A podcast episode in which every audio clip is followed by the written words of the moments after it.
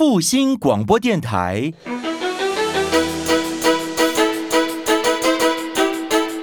所长，请教喽！法律新知，关键警政资讯，教导听众维持自身权益。所长，请教喽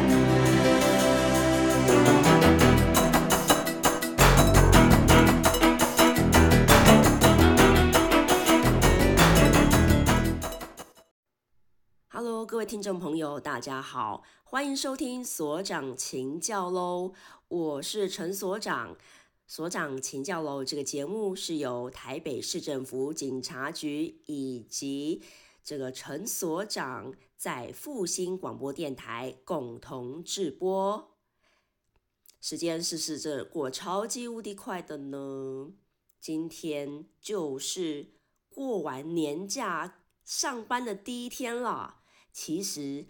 在各行各业，有一些行业可能是在大年初五，甚至有人在大年初四就已经开工了。但是，以大部分的寿星阶级、公务人员啊、公司行号，应该都是在今天是第一天的上班日哦。哇，所以第一天上班总是特别特别的辛苦，毕竟连休了七天嘛。早上起来看这个交通啊，也是非常非常的拥塞。大家好像要该收心喽。讲到收心，那是因为大部分的各位都是在年假过年的氛围当中度过。可是讲到这个犯罪，讲到我们的警务工作，我们的派出所可是完全几乎没有休任何的年假呢。我们警务人员呢，二十四小时在派出所轮值。那陈所长基本上，嗯，问陈所长休几天年假？四天，但实际上，可能更少，可能更少。OK，讲到休年假，也有很多很多的诈骗哦，在这个年假当中是完全不停歇，一直在进行当中的。这就看，其实过年期间来。这个派出所报案的民众还是有啊，还是有，尤其是在这两个礼拜，陈所长哦看到了很多就是民众哦，一有的是让我们警方因为有潜在被害人的专案而预知通知来报案的，那很多大部分的民众呢是发觉说自己的账户被列成警示账户，被设成了人头账户。而提供相关的一些资讯来派出所，所以在今天的单元当中呢，陈所长要为大家分析一下何谓人头账户的诈骗，人头账户到底是去哪里搜集的？那我们一般民众会是做什么动作之后不小心，不是故意的，就变成了人头账户，也变成了诈欺共犯、诈欺这个案罪的帮助犯了呢？这听起来其实有时候自己都不知道是为什么哦。可是陈所长今天就要好好的来跟大家分析一下。好，接下来要继续收听所长反诈欺喽。所长反诈欺，诈欺太阳介绍新型犯罪手法分析，教导听众不被诈骗，不再财损。所长反诈欺，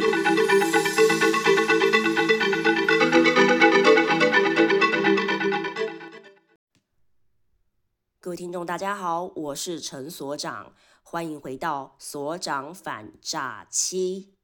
今天要跟大家说明一下，什么是人头账户。我相信大家可能在看新闻哦，甚至是自身。或者是亲朋好友曾经就有提过说啊怎么办？最近接到银行打电话给我说我的账户变成警示账户了，我接下来呢可能不能再开新的账户，甚至我的提款转账功能都有被限制。那接下来可能还会收到一些法院相关的传票啊，必须要进入侦查检察官之类的，到底是做了什么事情，还是说在不经意的时候转账？跟了什么人的接洽，而让自己深陷人头账户的危机，甚至可能成为了诈欺集团的共犯呢？这个其实哦，一般来说，犯罪犯罪是最后造成的一个结果。当然，在其中会想要知道的话，会追究的是说，到底有没有故意，或是未必故意，或者是其实非故意。可是这个是主观上的认同，在客观的显示当中，就说是很难很难哦，就确认的。所以今天要跟大家先说明的，什么叫做人头账户哦？简单来说啦，人头账户指的就是说，这个诈骗集团他会用各种的方式呢，来取得他人的账户。这些账户的拥有者通常不是诈骗集团的重要人物，甚至也有可能是收购或是骗来的，也就是。像各位在看新闻，突然之间，也许你的妈妈哦，也许你的兄弟姐妹说他的账户被冻结了，可是他并不是诈骗集团的一员呢，他也他有的正常的工作，那甚至是没有在上班，已经退休了，那怎么可能会变成是诈欺集团的一员？可是这个可怕就是可能在不经意当中，他的账户出卖了、租借了，或被有心人士骗走了，或是自愿交付了。面交了，就会成为有心人士不法集团利用的一个人头账户，来让其他更多不知情的民众将钱将转啊转啊转到了这个账户，所以这个账户呢就变成了人头账户喽。通常警方追查这种账户，其实呃我们只能够找到说啊这个账户是某某人的，但是这些人大部分都是人头，他并不是真正的诈欺集团的首谋，不是高阶。的策动分子，甚至是有时候是无辜的人，可是这些人呢，也有可能会变成共犯。基本上啦，诈欺集团就是拥有这个人头账户之后，他会在骗下一个被害人，将骗来的钱汇到这个账户当中，然后可能在五分钟之内就派人派车手，不管是去 ATM 或者是指定的金融机构，将里面的钱提领一扣。所以这个钱都是短暂的拥有，然后马上就被提走了。可是因为存在过有提领、有汇入、有汇出的这个历程，所以就会被列为人头账户。那很多人会因为求职啊、贷款啊，或者是他相信某些亲友的原因，而自愿交出了自己的银行账户及密码，或者是觉得说因为方便，我我知道有些人可能会把自己的。存折跟密码哦是放在一起的，甚至在自己的提款卡背面就直接写了这个存款呃提款卡的密码，可是却有一天不小心遗失了。有一天遗失了之后，可能就被有心人士捡来利用哦，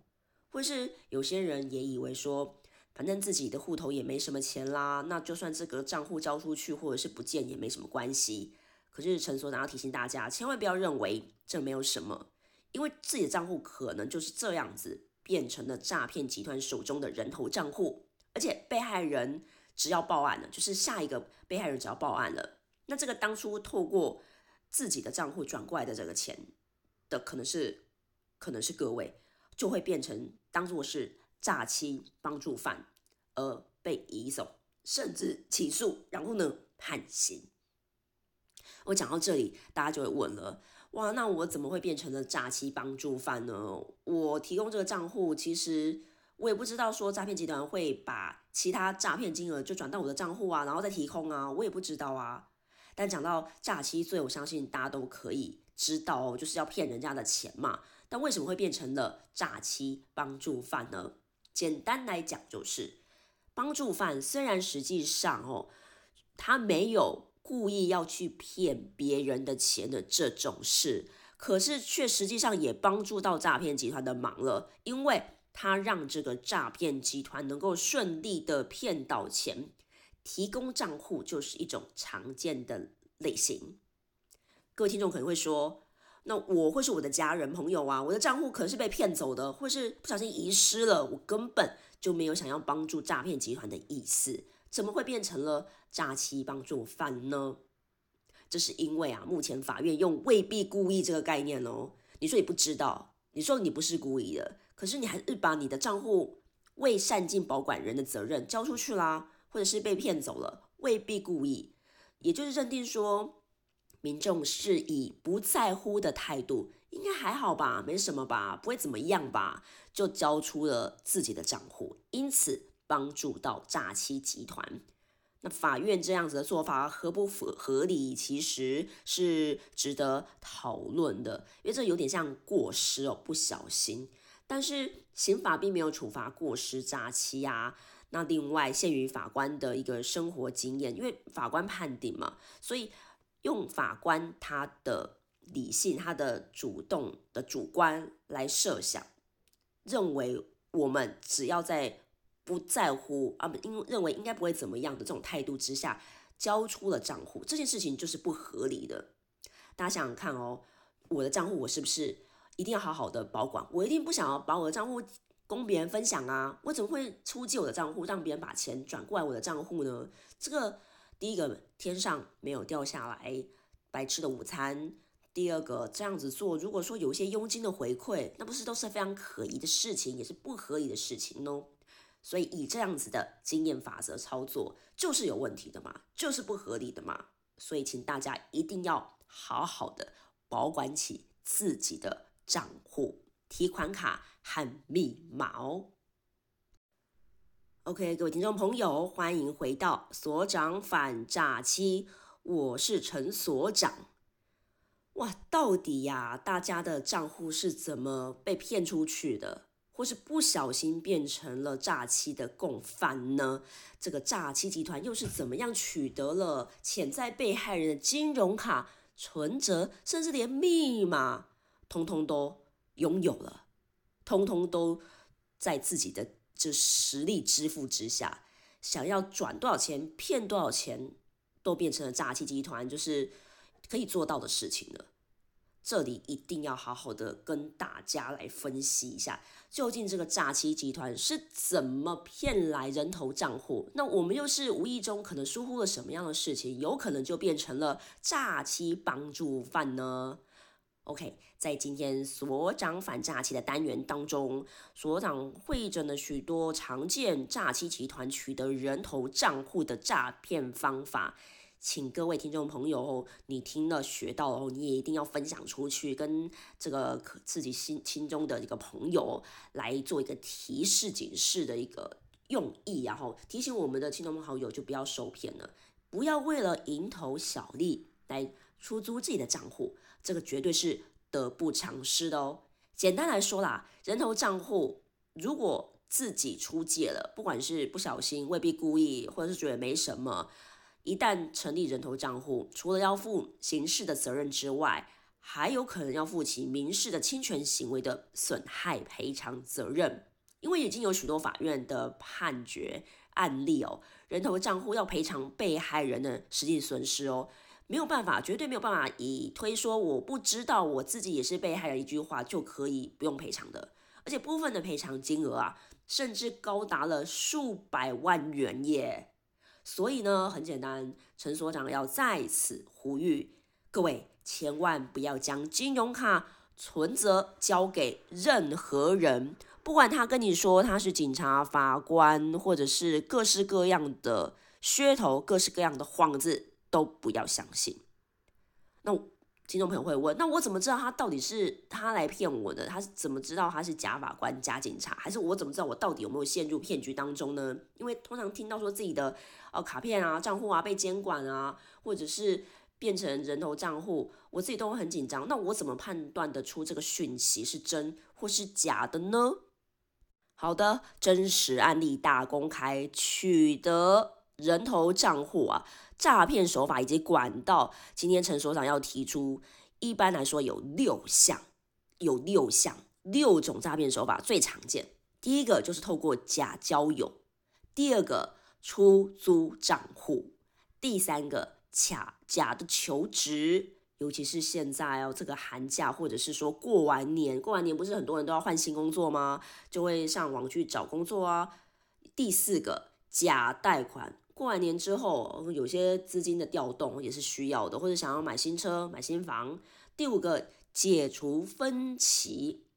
第六个，也就是假冒公务人员。这就是诈骗集团取得金融卡或者是存折的六大手法。先为大家会诊一下，等一下孙所长会一一的解释说明。OK，要骗人头账户的第一个诈骗手法就是透过假交友。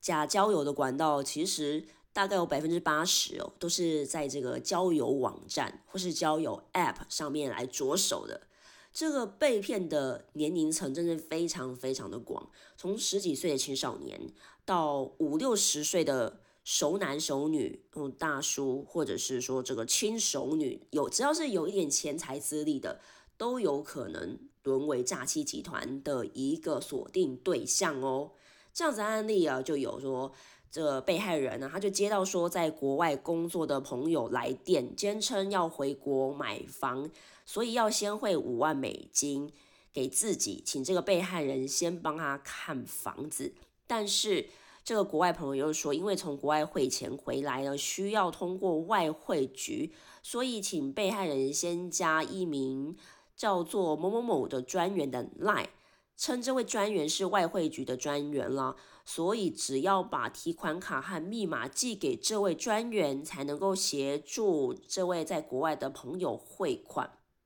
这样子也才能够呃认，就是能够买房子。所以，当被害人如果真的将这个账户呢，就是转给所谓的专员哦，他过一阵子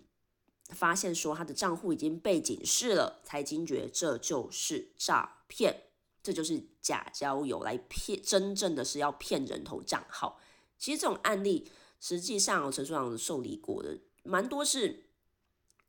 说以爱情哦，以结婚为前提的诈骗。这一类是最多的，因为其实人呐，不管是年龄哦，就是从十几岁到五六十岁，都有交友的一个需求嘛，社交的需求。那所以诈骗集团他会看准，尤其是可能单身，或者是说曾经有偶，但是六七十岁，甚至六七十五六十岁上哦退休的人士，他都有在交友的一个需求。所以常常透过不时的三餐啊，嘘寒问暖啊，然后突然是说要给他未来啊，或者是说要陪伴他共度美好的下半辈子，这种幌子，这种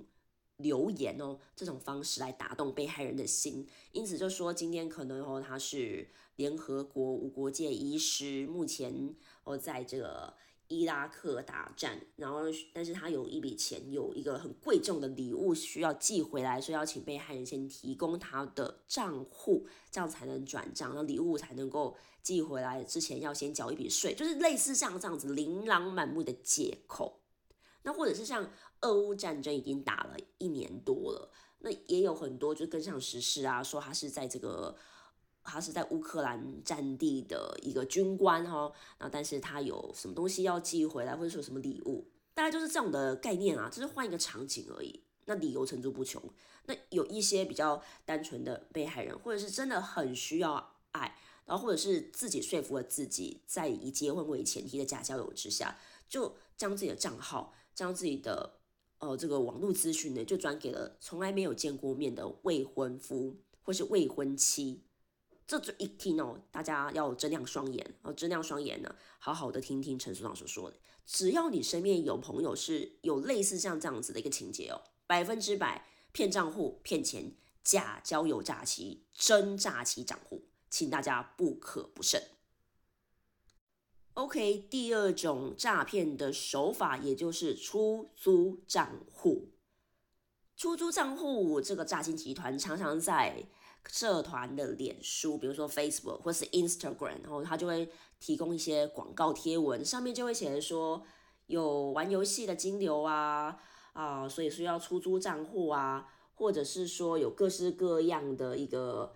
就是理由嘛，那他会给一些金额或给一些小利，那这个被害人可能看到了这个这一则真文哦，或者是真账号的广告，他就发觉说。反正也只是去开一个账户，把这个账户就借给人家一段时间嘛，可能就是就一两天而已，甚至是三五个小时之内，我就可以获得一笔酬劳。那刚好自己也有金钱的需求，尤其是涉世未深的。学生就想说，哎，暑假寒假啊，那刚好我只是把我现有的账户借给他三五个小时，那对方可能资金的金流哦需要什么转账啊、过户啊，我就可以赚到好几千块，好像也还 OK 哦。于是就是私讯了对方，跟对方加 Line，加 WeChat 加通讯软体，并且提供了自己的金融卡两张、三张给对方，并且还提供了金融卡的密码。